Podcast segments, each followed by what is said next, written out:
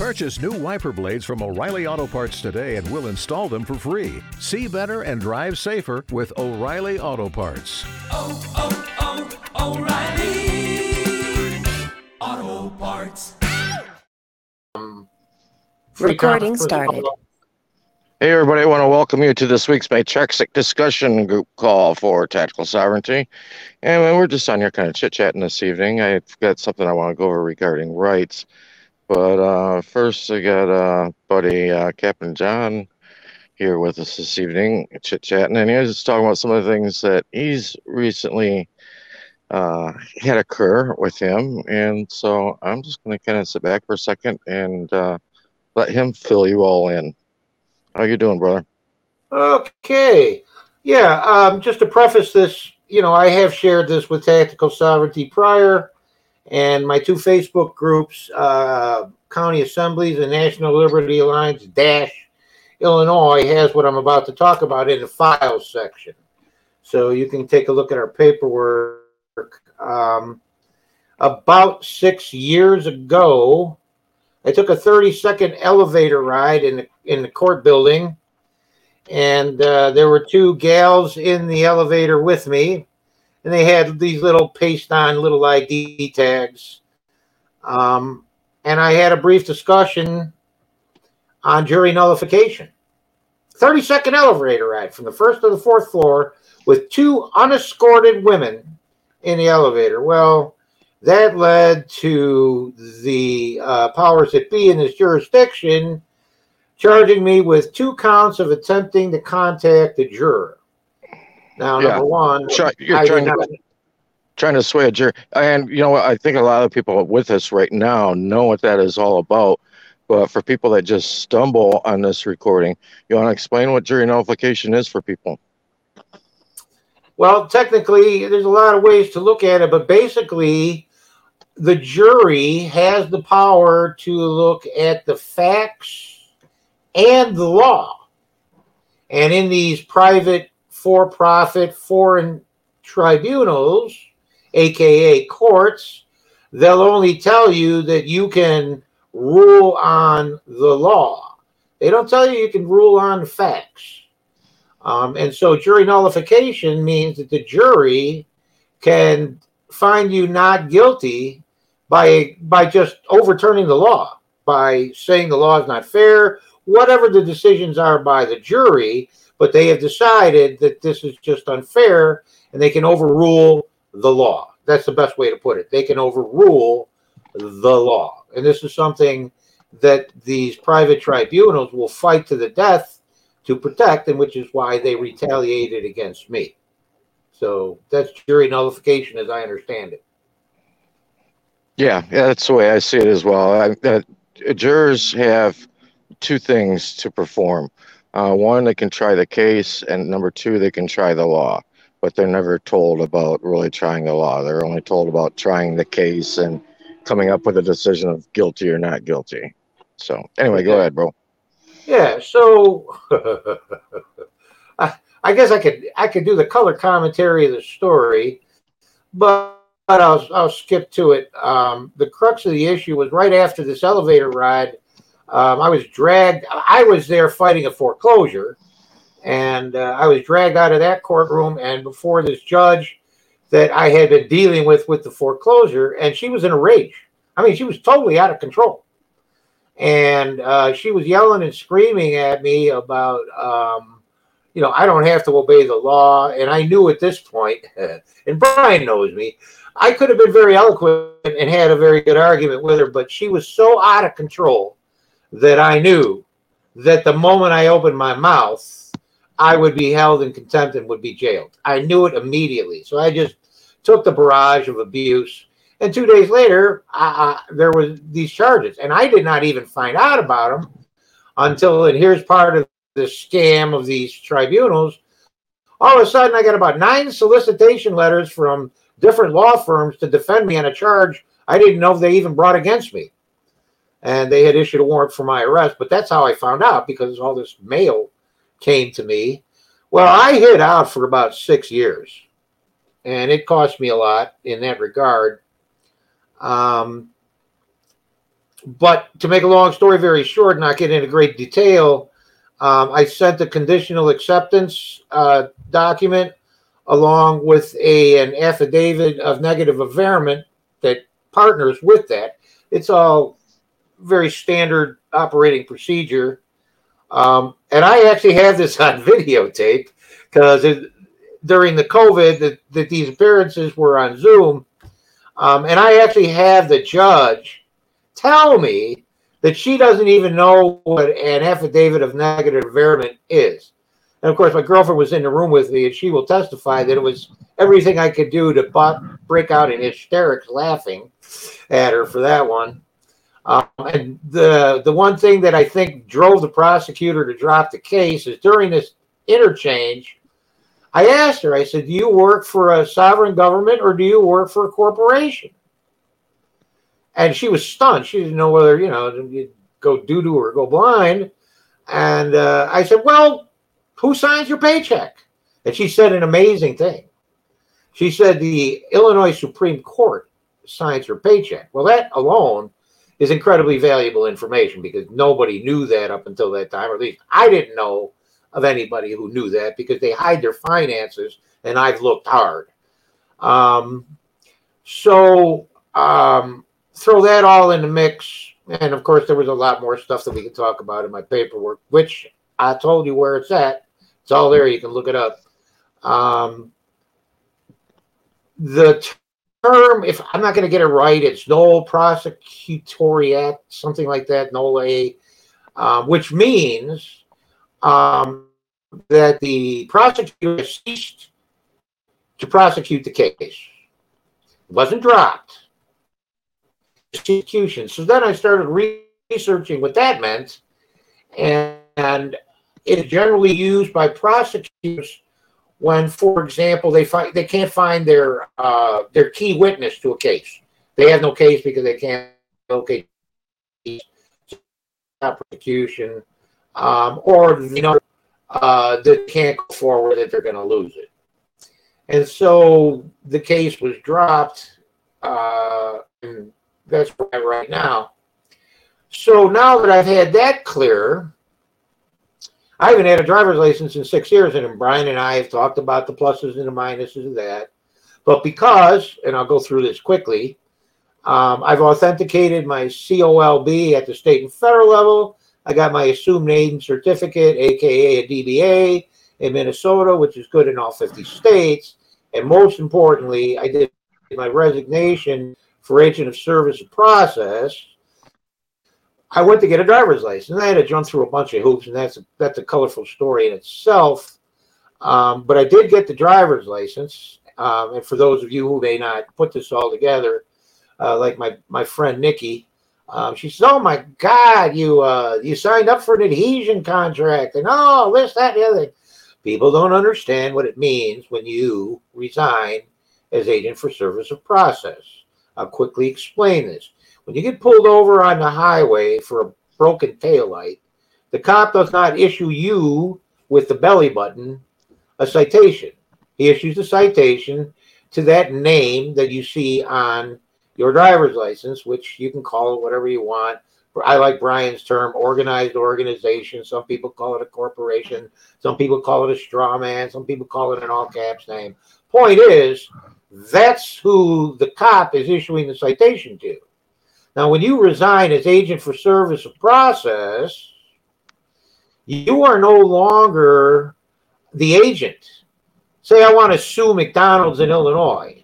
Well, I got to go to the agent for McDonald's in Illinois to serve them the paperwork. It's the same thing with us.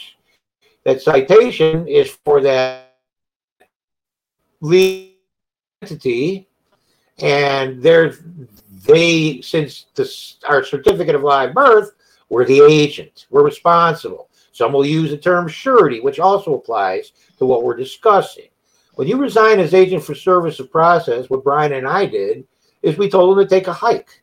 We're not into this. We don't know who you guys are. We are not getting paid. We don't want to be part of this organization anymore. We've resigned, and any other issues that you may have in the future, please take it to that organization. We're no longer the agent. And so that's the power. So when I went and got my, my driver's license and Nikki was screaming about adhesion contracts, it doesn't matter because anytime that the DMV or a cop or whatever would bring up an issue using that organized organization name, don't take it to me. I'm not responsible. Now, understand the one caveat is what is referred to as corpus delicti crimes, or under common law, referred to as crimes with a victim.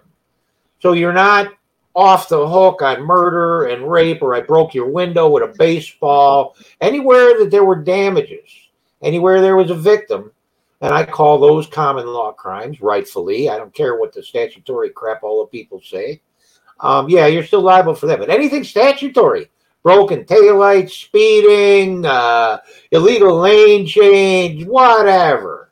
Um, no, take it to somebody else.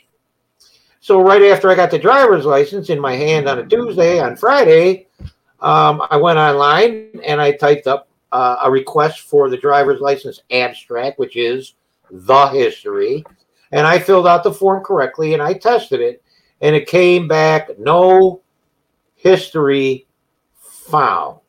Now this is you know right after I got my new license, so uh, that's really what I wanted to cover here um, in this short period of time on what's been up with me.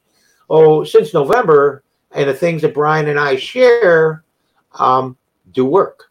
They do work.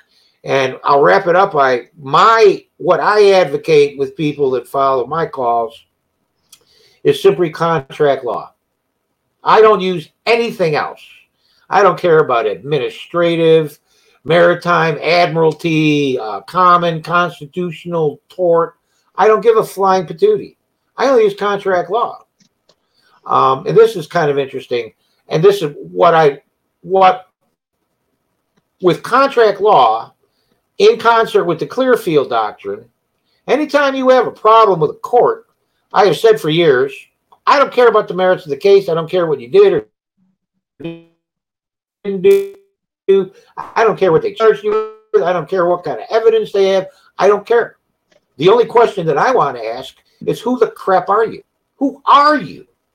And the reason I bring that up is because every document that I've ever received, like, uh, well, I'll just give you an example. We're de- I'm, I'm advocating a, a divorce case in Wisconsin, and the court header says something to the effect that says Circuit Court, Shawano County, Wisconsin. No such entity exists. Not anywhere. Not anywhere. Now, I don't remember the exact wording, but if you go to Dunn's, there's a corporation by the name of something like the, uh, I just, just making this up, 14th Circuit of Shawano County, state of Wisconsin, something to that effect. There is that organization, but that appears nowhere on any of the court paperwork. So my first question, as I stated, is who are you? I don't know who you are. And using contract law, where's my contract with you? And if there is a contract there with you, then did I get full disclosure? And so that's what I advocate today that works that is working for us. And so the bottom line is, um, you never, you know, what do you do about it? Well, you sue, you sue the public official in their private capacity as an employee of the corporation. I've had many patriot groups in Illinois want me to assist with them in suing uh, the governor of the state of Illinois. That's a loser. You don't sue the governor of the state of Illinois. What you sue is J.B. Pritzker, the man, in his private capacity as an employee of the state of Illinois Corporation. And that comes right out of the Clearfield Doctrine, which I think was 1792, right? Um, and the Clearfield Doctrine was a ruling by the Supreme Court of the United States of America that basically says the moment that a sovereign government lowers itself to the uh, engaging in commerce, when a sovereign government engages in commerce, it lowers itself to the status of a mere corporation. and the corporation and its employees can be sued like everybody else. And so that's where I'm at in what I am doing now. And we're having success with this. So that's everything that I wanted to throw out there quickly there, Brian. Yeah, I, I think specifically in the Clearfield Doctrine, it refers to its use of chattel paper. So essentially, if, if they are conducting business in Federal Reserve notes, then the status has been lowered. Well, actually, that that brings up an interesting article that showed up in my feed from several years ago, and I only read it once, and I'm really tired. But the gist of it was that every his position was everything was a trust, and it fits in with everything that I just said a moment ago. But Brian, you touched on the magic. Um, in order for a corporate uh, a contract to be valid, you know, you got to have the three elements of a contract. You have to have an, a meeting of the minds, you have to have full disclosure, and you have to have equal compensation. It's that third item that he brought up that says no contract is valid anywhere because there's no real money. can't have a valid contract if you don't have any money for the exchange. So I just came across that today, and I've got to research that. That's a that's a very interesting point to throw into what I had just presented. Well, it's something you brought up there that that's very important as well. Is when it, when it comes to full disclosure and everything being operated through trust, because it is everything is a trust format. Even the roads you're driving on or traveling on, whatever you happen to be engaging in when you're on those roads, those roads are even held in trust. I've I've found that in county paperwork, which totally explained to me how come one road might have three different names depending on whether it's going through town or south of town or north of town. You know, there'll be multiple names to it, which we find confusing. But when you look at it from an aspect of a trust, that means that whenever they're applying for federal funds for improvement of a road, uh, how about in, instead of getting federal funds for the name of one road, you can get federal funds for the names of three different roads because they're under three different trusts. And when it comes to trust, one of the things that is unique about trust, and I think the reason why they use trust, is because full disclosure is not required when it comes to a trust relationship. Those things can be kept hidden unless you require to see them. Otherwise, they don't have to show you anything in a trust situation. I, I want to add to what you just said because this is this just this is beautiful everything you just said leads into what I'm going to mention. So, yeah, you mentioned the roads are in a trust, but more importantly, as I understand it, I read a 50-page dissertation on on on this. It just blew my mind. But the short version is that any road that receives federal funding is considered to be under the federal government. And so that's just about every road out there meaning that the county mounties and the local yokels have no jurisdiction to issue a citation to you because those roads are under the jurisdiction of the federal government. And that was a mind blower. That's a, and I never hear anybody argue that point. Yeah, that's an interesting point. I'm sure probably the comeback would be that essentially uh, those officers are working for the state, and the state is a franchise of the federal government. So, I mean, yeah, they, they're always going to tie little things together one way or another, I think. well, you are. It is correct because I argue this point all the time. Every municipal corporation, whether legitimate or not, and I'll qualify that in a minute, um, in the United States corporation is under the umbrella of the United States corporation. So you're absolutely right. But you have to prove um, that your county mountie or local yokel has an agency contract. So yes, we if they do it right, yep, they can prove it. But if they do so, they're exposing the fraud. Yes, exactly. And and something I wanted to point out as That's, well. Uh, you were talking about contract law and you, you just follow contract law, which I agree with 100%.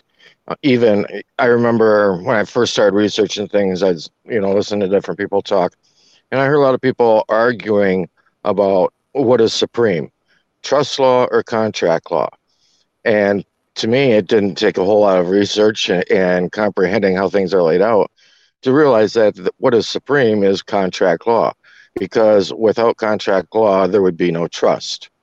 The trust Bingo. is formed by contract law, and so since these courts are, following contract law, which also embodies uh, the Uniform Commercial Code, when you go into the Uniform Commercial Code, they lay out in there specifically that whenever an entity is being identified, it has to be identified by its actual name, not a nickname or anything like that.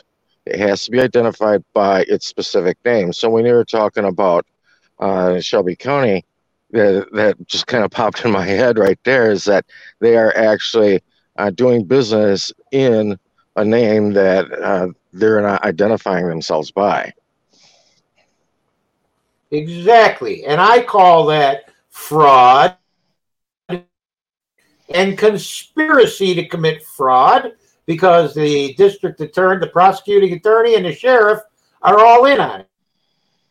Yeah, that that's really specifically it, it's just uh, acting in the color of law is what they're doing and and simulating a legal process.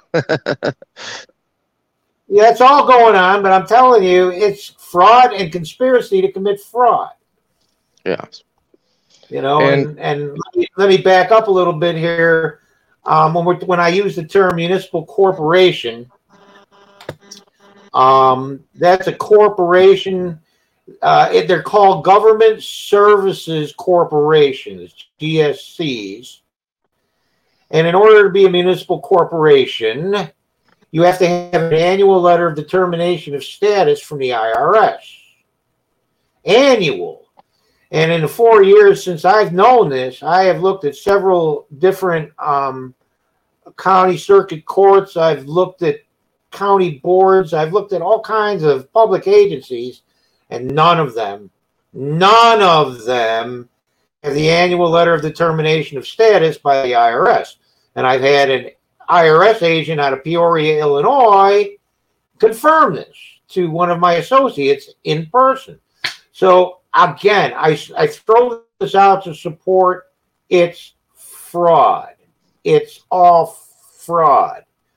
well, and what, uh, what, you know, when you talk about fraud, one, one of the things too that needs to be mentioned as well, uh, because I, I see this all the time, uh, people will claim that uh, anything committed under fraud is void uh, due to its fraudulent origin. Yep. But but here here's here's a difference though, and I think it was Abraham Lincoln maybe that stated it that he said that if it's not raised, it's laid, which means if you don't bring up the issue, then it's basically ignored. It's it's accepted as being true. So something that being void and something being voidable is two different things. Um, it it is not void until it is brought up. If it's a voidable thing, it's a voidable act, then you lay the situation on the table and have it addressed. Because until you do that, it's going to be assumed as being factual and valid.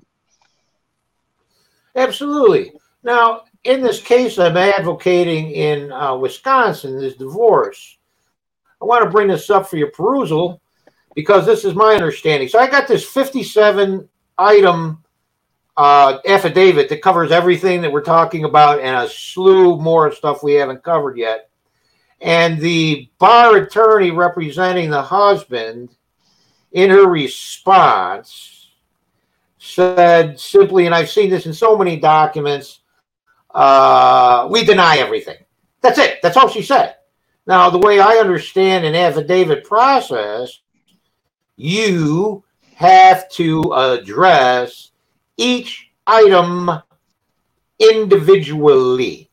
Point by point. and that's point. my question to you. I mean, that's my understanding. I, you know, am I wrong here? No, no. That, that's the way I've always uh, thought of it as well. Is that you know, if you're bringing up, you know, eight different points, um, then guess what? That they need to address each one of those. They can't just put a blanket statement out there and say, "Oh, we we deny all of it." And okay, whatever. That was precisely my understanding, and I was just astounded that she was this stupid. I mean, these people. I wish I to the listeners. I wish you would understand that these people really are that stupid. They really are. These judges, these bar attorneys, they really, really are that stupid because they are trained fleas in a circus called the Bar Association, and all they know is what the law school taught them. How many people listening know that when a lawyer passes the bar, he has to intern with a law firm because they have never ever taught them how to write a legal document. they, yeah, they mostly they, they mostly know procedure.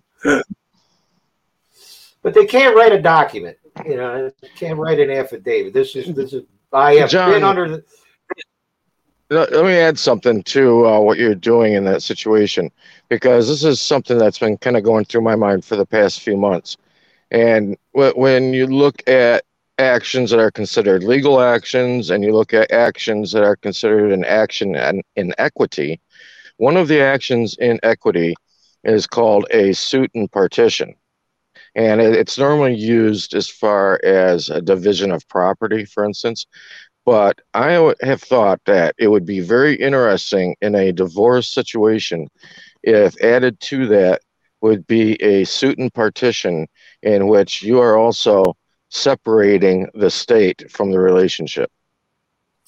You bring up a very interesting thing that happened. This gal had to make an additional appearance last week to discuss taxes. And she was before an administrator and of course, she went through, we wrote an affidavit specifically for this appearance. Uh, you know, advocate of affidavits I am. And the, the, the, the, the administrator did something of extreme interest. So he's looking at all, all of this stuff on the affidavit, the graph, and he said and I remember this being said that um, because under in Wisconsin, a verbal contract between family members is valid. So if you don't understand that, I need to bring that out. Um, but he said that when it came to the taxes, he said that is property, and that property is treated different. And I found that significant, and that goes along with what you just said. Absolutely. You nailed it on the head right there. Unbelievable. Yeah, um, a little I, tidbit that I want to toss out here. Go ahead. No, Go ahead. I, I, I, was just going to say, I think it would really be interesting just to see uh, the reaction, what the reaction would be if a suit and partition was added to a divorce. But anyway, go yeah, ahead. I'm going to look into that. I had not considered that. Um, a little tidbit. Now, this is Rod out of Rod Ryder. If you guys aren't familiar with him, he's on YouTube. The guy is awesome. Um, and he is the one that I learned. He said, I never met a piece of paperwork I didn't like, you know, a summons or a complaint or a citation or whatever. He says there's always something wrong on every document he's ever seen. Help the people and I'll just make everywhere on the paperwork, on the electronic court docket, in all the paperwork that the bar attorney has sent. The guy's name appears as John T. Smith. Well, that's a felony. That's a that's a statutory federal felony. In the statutes, and I don't have it in front of me, it says that your legal name in legal proceedings must be that exactly what you find on your certificate of live birth. So, with that in mind, there is no judge, John T. Smith. There is nobody in the world that got a bar card by the name of John T. Smith. It must be John Thomas Smith. It has to be. And so basically, um, so they're violating the one statute, and the other, of course, that they're violating that I love even better is that impersonating an officer of the court. And it's a, you know, we've talked about style and all caps and and all of that. I- You know, like you just, it either is this or it's that. It's you know, um, there is no John T. Smith, none, and there's a felony. And this is something that you will find in every case, in every document, everywhere, all the time across the planet. And so I wanted to toss that out because that's an easy one. You know, that's a good way to for people that are relatively new, don't have the experience had, to back them off quick. And I, uh, you know, I can dig out statutes. They're there. They're there. Those are two different statutes. Yeah, that's it. That's it happens in every case. So use it. that even comes into question. You know, anybody taking oaths, whether it's even the president of the United States, that it it says right under statute that it has to be done in the full legal name. Uh, well, why do you think they put the full legal name on the driver's license? If it's okay just to use a middle initial or something like that. Well, it's not. It, it comes back to that registered organization, and according to Universal Commercial or Uniform Commercial Code, it must be in the full legal name of the registered organization. When you mention oath, I start to get all kinds of giddy. Uh, I will just go through this briefly, and I hope you you know folks understand it or not. But it's the concept here is conflicts of oath. Okay, did you take an oath to the bar? Yeah. Did you take an oath of office? Yeah. Did you take an oath of office to the Freemasons? Yeah. Did you take an oath of office to the Jesuits? Yeah. Did you take an oath of office to the Zionist Khazarians? Yeah. Okay, so where are we at here? Where's your loyalty? So that's number one. I, I, I want to get into that in a minute because there's a second one when it comes to oaths. This is just like a, a mortgage. Uh, it's not valid unless you have the promissory note, and the promissory note is not valid unless you have the mortgage. It's true also with oaths and bonds. If you have the oath but not the bond, the oath is invalid. If you have the bond but you don't have the oath, that is invalid. And that's something I don't think many people understand. So when you bring up oaths, I get all kinds of excited. Well, it, it really boils down to uh, no man can serve two masters, right? Yeah, with the first, yeah, with the conflicts of oaths, absolutely, exactly. It's pretty cut, you know, it's cut and dry. Whose master are you serving? Exactly. Right. That, well, that was like the conversation that I had with a uh, lady who was touring the U.S. and uh, she was doing different packages for people and stuff like that. But one, that was one of the struggles that she had because in growing up, she decided she was going to kind of get into the system and learn how everything worked. You know, she got into real estate. Um, she uh, became a police officer, and she filled numerous roles. And one of her questions one time was at uh, one of the other officers that she was working with, I think it was within the court system, and she said, You know, I, I'm kind of confused here. She said, You know, I, I take an oath to this and I took an oath to that. You know, a lot of us have taken three, four, maybe five different oaths. And she said, What really stands? And, and most everybody she asked this to would just kind of smile and walk away. And f- finally, somebody decided they would answer her, and they said, Listen, the only oath that matters is the first one you ever took. All other oaths after that are void. Absolutely. Now, you brought this up some time back that fits into this conversation. It's like, oh, I'm a U.S. citizen. Oh, really? Oh, well, it's a contract uh, because of the certificate of live birth. Well, if you look up Vattel and some of the other things that you quoted, uh, where did I take the oath to the United States Corporation? Where is that? How can I be a citizen if I didn't take the oath? It's a good, it's, you know, it's a valid question. People that are naturalized take the oath. Yes, they do. But we have never, I, I've never taken an oath of you to the United States. No. I haven't, and I never will. Yeah, that's what I say. I, I'll never take an oath to a man-made construct. I mean, man-made constructs are what have gotten us in trouble time and time again. So, so Rob Ryder, uh, I'll bring up another interesting point. These are all, again, folks, I've boiled this down to the simplest possible terms. And so, where I got familiar with Rob was about five years ago. And what the subject is now is writing a love letter to the chief judge of the court.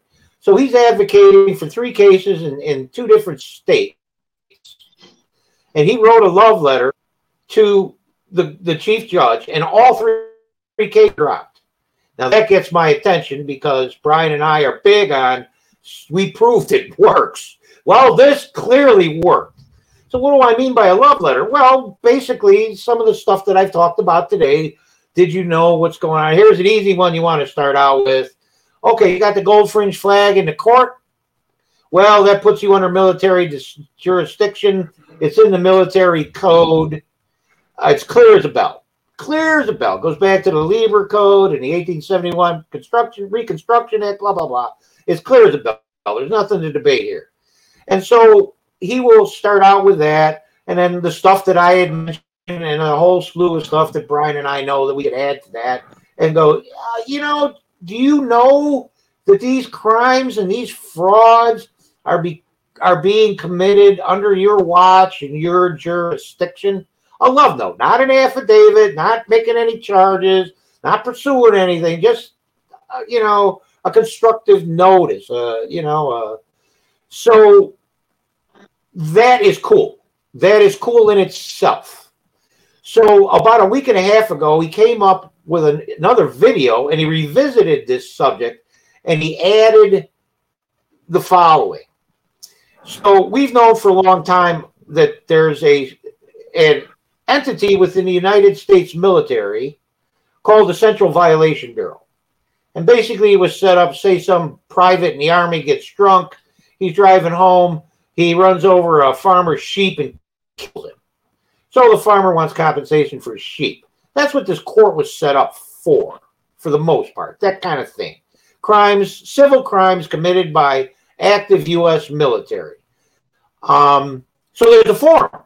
There is a, uh, it's a uh, sworn, it's called a sworn statement form. And I don't write affidavits in the normal fashion. I write the affidavit in the normal fashion, but I put it on the sworn affidavit military form.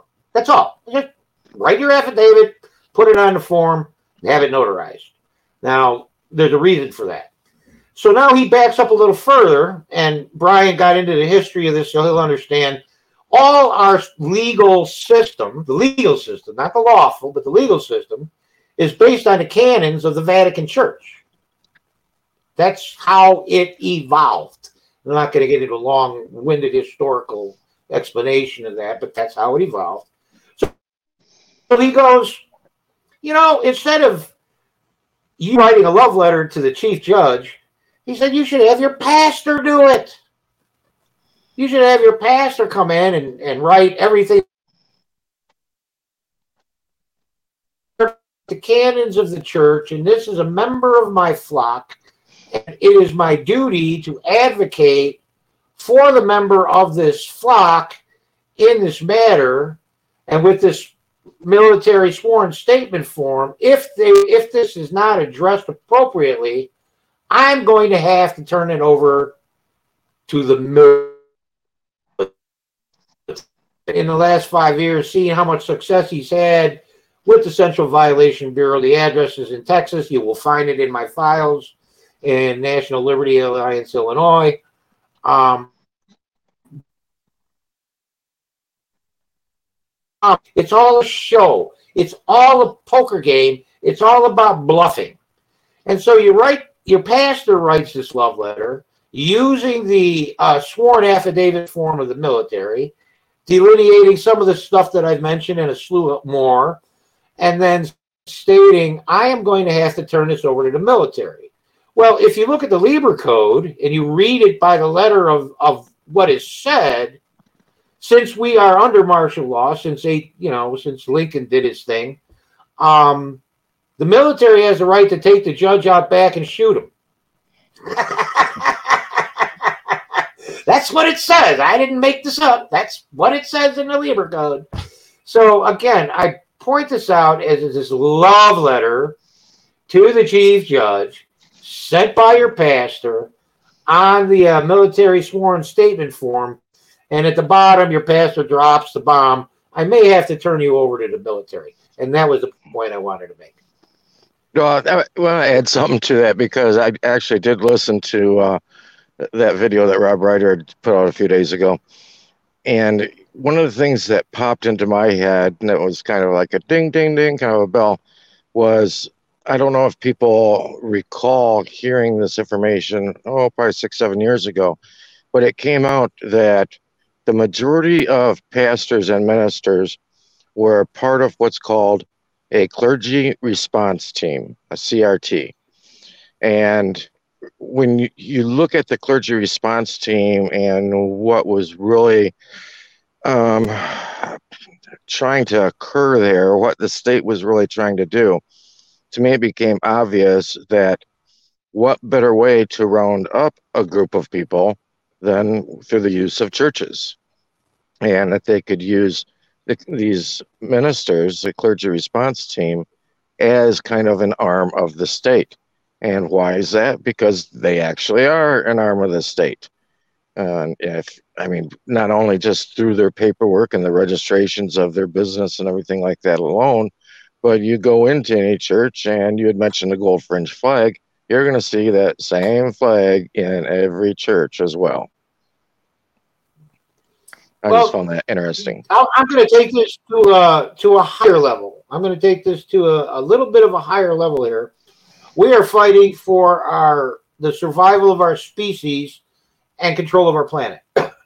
And part of how this is going to go, because we will win this battle, we are winning this battle, is that we have to retrain our species on responsibility and understanding the truth. And this gets to all organized religions, which are control mechanisms. I'm not going to argue the dogma. I'm just going to say that the churches and the religions are a control mechanism. So if you go to your, and you're absolutely right, Brian, they are 501c3s, they are agents of the corporation for the most part. So to enlighten people about how they're being deceived by their religion, um, you go to your pastor and you know write this love letter, and the pastor refuses.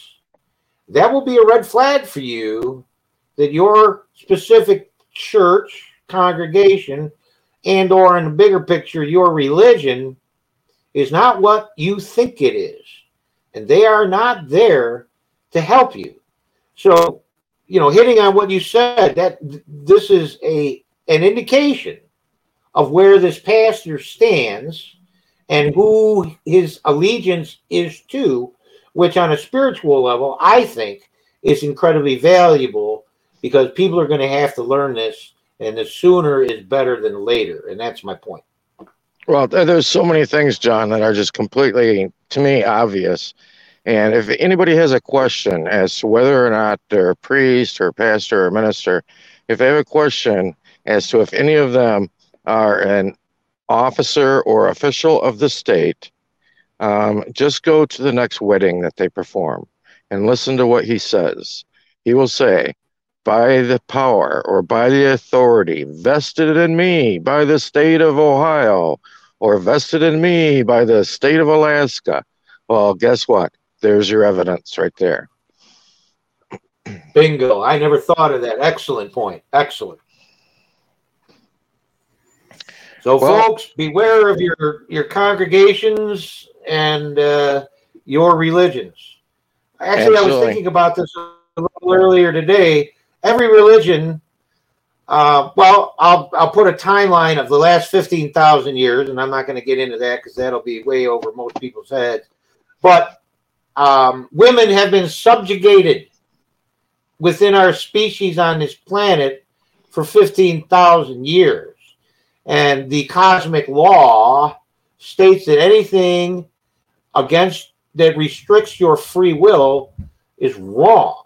And every religion that I'm aware of, the mainstream religions, the big ones, and you know the big three are Islam and Judaism and Christianity, um, subjugates women, and that's wrong. How can you subjugate half of the species? That's just wrong. That should be another indicator when you examine the dogma of your faith and your religion. I'm not telling you what to believe or not to believe. I'm not dissing your religion. I'm just telling you you should ask some of these questions. Well, hey, I don't want to question anybody's masculinity out there because uh, you know there, there is power in masculinity. But when, when, when it comes down to subjugating someone, who are you going to want to subjugate? You would want to subjugate the most powerful entity in the relationship. And so, why do they subjugate women? Because women are the most powerful entity in the relationship. Bottom line, period. You could even go in and explore uh, some of the even new age movement, and they will tell you the divine feminine is the strongest. And that's exactly why they would want that subjugated because that's where the power lies. Without the female, there will be no tomorrow. Sorry, just the way it is. I'll give you a supporting example. Why has the United States gotten away with violating every treaty with the Native American tribes? Because they signed those contracts with the men of the tribes.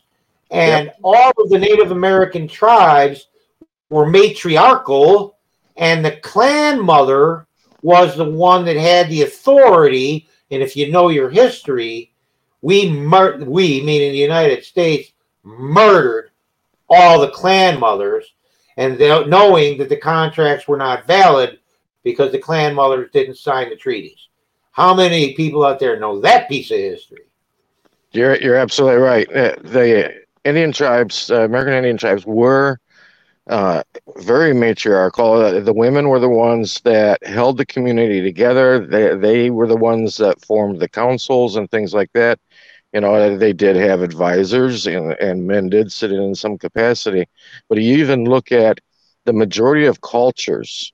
Majority of cultures, if you go back, they were all really matriarchal except for the European. The, the European families stayed more patriarchal. Okay. So I, I had an interesting experience. I was going out with a um, a Latin girl. Well, she was half Latin, half Spanish. All right. Uh, father was Dominican, mother was Puerto Rican, and when we would go out to eat, be out in public or whatever amongst the general public, um, he was always pulling out her chair, uh, making sure she had, you know, everything she needed and pampering her. And from the outside, it kind of looked like a man in charge kind of situation. But I'll tell you what, when you got home, you found out why he was opening the door for her. You found out why he was holding the chair for her. It's because it's a it was a matriarchal family unit, and she was in charge. And if he didn't do those things, he would catch all holy hell when he got home. Because what you saw happening at home behind closed doors was day and night compared to what you saw out in the general public. Yep. And again, I don't want to go too far down this road. Brian has some knowledge of this. Um, this is a usurpation. This has been done deliberately over the last 15,000 years by what I generally call the dark cult. And I can explain that, but maybe not here. Um, this is this was not an accident. This was one deliberately by those that control this planet over the last 15,000 years. It's a deliberate act. This was not an accident. And when you bring up the Europeans, okay, so you know it's always a matter of where you put your finger on the timeline um, that actually started more. Well, shit, you know, this goes back to ancient Egypt and Moses and whatever. But um, the 13 families, and then rolling it over into the Illuminati, uh, beginnings about 300 years ago, and that's where the modern version of this has really been thrust into our our our society. But this is all a deliberate act. It's all done by the bad guys. That's Yeah, my I- point. If you even go to the early early spiritual writings uh, especially some of them that weren't allowed to be put into uh, the text of the kjv you'll find that in those it is normally always mentioned the mother and father or father and mother when it comes to talking about um, the heavenly powers. And then they, they roll out with you know today's modern christianity um, starting with with the 1611 KJV, and you know all of a sudden everything is just father and mother is excluded, and uh, the church is even going as far as to try to uh, demonize and uh, and call the female a whore. So right there it is it, it trying to morph what was going to be going on in the future and doing what they love to do separate and conquer and, and divide the masculine and feminine energies from each other. You can bring that up to current terms with Disney. In everything Disney did, the mother always dies. Yeah, right. That's what we're talking about, folks. This is the meaning behind all of that. The mother always dies. Disney was a pedophile. He was very much in a uh, trafficking children and satanic ritual abuse. John, have, John, have you looked at the news uh, the past couple days regarding Disney? No, I, I will tell you, Brian. About three weeks ago, I had a spiritual awakening, and I weaned myself off of social media. Um, and I, I don't watch the news. Um, I did. I am aware that there is this story, but I had to shut myself off, especially at this time, because the uh, uh, the deceit is so high right now that it was hurting me spiritually, and so I just I've cut myself off. Is my point. Yeah, I, I've cut myself off from like television a long time ago, but I stumbled on something today, and you know, a lot of people don't realize that Disney down here on Florida, you know, people want to talk about the Vatican, Washington D.C., City of London. Well, you know what? You could pretty much lump uh, Disney down here in Orlando, Florida, right in with those other three because they've allowed to be in autonomous state pretty much to themselves. They have Yes, their own government. Yep, they have their own government. They have their own fire department, police, and all of that thing. They are completely autonomous. Exactly. And here in the last day or two, uh, because of some of the liberal views that Disney has been starting to push, uh, Governor DeSantis says that he's going to take that privileged status away from them. Yes. Yes. I was shocked when I found out that Disney was autonomous. I was shocked. Yeah, that's one of the things Not I've said to people. Not surprised, just shocked. That's that's one of the things I've said to people. Hey, you you want to you know go live in another country? You don't even have to leave the good old U.S. of A. Uh, you can just go to down to Orlando and go to work for Disney and live there because uh, they're their own little uh, sect all to themselves right there. And I use the sect word sect specifically because you listen to interviews of people who have worked there, and it's really a cult when it comes right down to it. The way everything is run, they are a total cult. abuse. Yes. It's and the cult is the satanic ritual abuse. The World Satanic Council. Yes. And that's why I said not only is he a pedophile, but he's been responsible. Oh, the oh God, who can guess? Hundreds of thousands, millions of children disappearing. Yeah, I, I I wouldn't give a penny to anything Disney. I wouldn't watch anything Disney. Um, if I had offspring, I'd be like, sorry, you don't get the Mickey Mouse shirt. Not happening. I'm thinking to myself, if if my if I had children of an age that wanted to go to Disney, and I decided to go there, they'd be handcuffed to me. literally, know, literally. Here in the past couple of years, they've gotten rid of uh, dog racing at a lot of the parimutuel tracks, and I, I, every I ask people when they bring it up, I ask them, do you know whose money primarily was pushing to get rid of the dog racing. And of course, everybody says no. But the, the biggest supporter to get rid of the dog racing was Disney. And because in a certain sect of people, there is a viewpoint that competition is evil. And so if somebody else is supplying entertainment, then you need to get rid of them. And and they've been pretty successful at it. Well, they pulled that crap here in Illinois. Um, when Illinois passed casino legislation and, and started to get casinos, uh, the horse race tracks asked for assistance from the state because of the competition. How galling is that? Yeah. well, if you can't, if you you know don't know how to manage yourself to be able to either profit from or benefit from that that competition, and there's something seriously wrong with you, and you probably should be going out of business. Yeah, yeah, but uh, that's the way the game is. And they gave it to him. they gave him aid. Actually gave him aid. Yeah, no great surprise.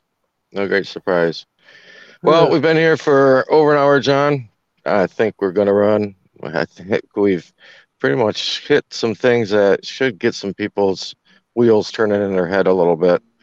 And uh, I tell people every week, you know, if you want to know where you're supposed to be looking, what you're supposed to study, find out who you really are, where you're really from, and where you're really at, because you've been deceived on all three of those.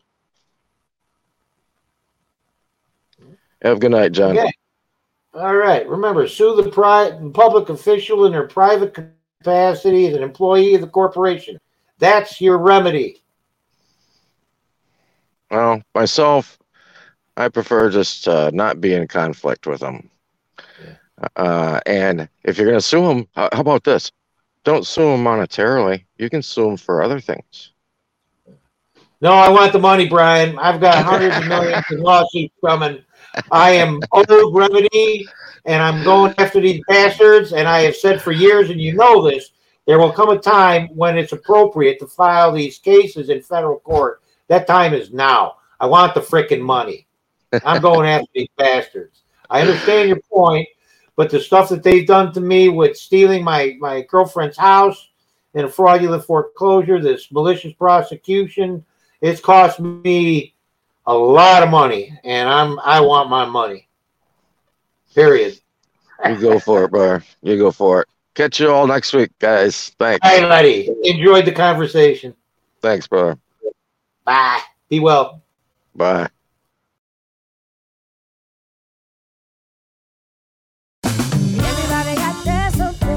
Spread the word. The JCPenney Friends and Family Sale is back. And this week, we're passing the savings on to you. Use your extra 30% off coupon to prep your home and style your family for Easter. That's extra savings on top of our great low prices. Plus, share your coupon with everyone you know and love. It's always better when we save together. JCPenney. Make everybody count. Offer valid 311 through 317. Exclusions apply. See store or jcp.com for details.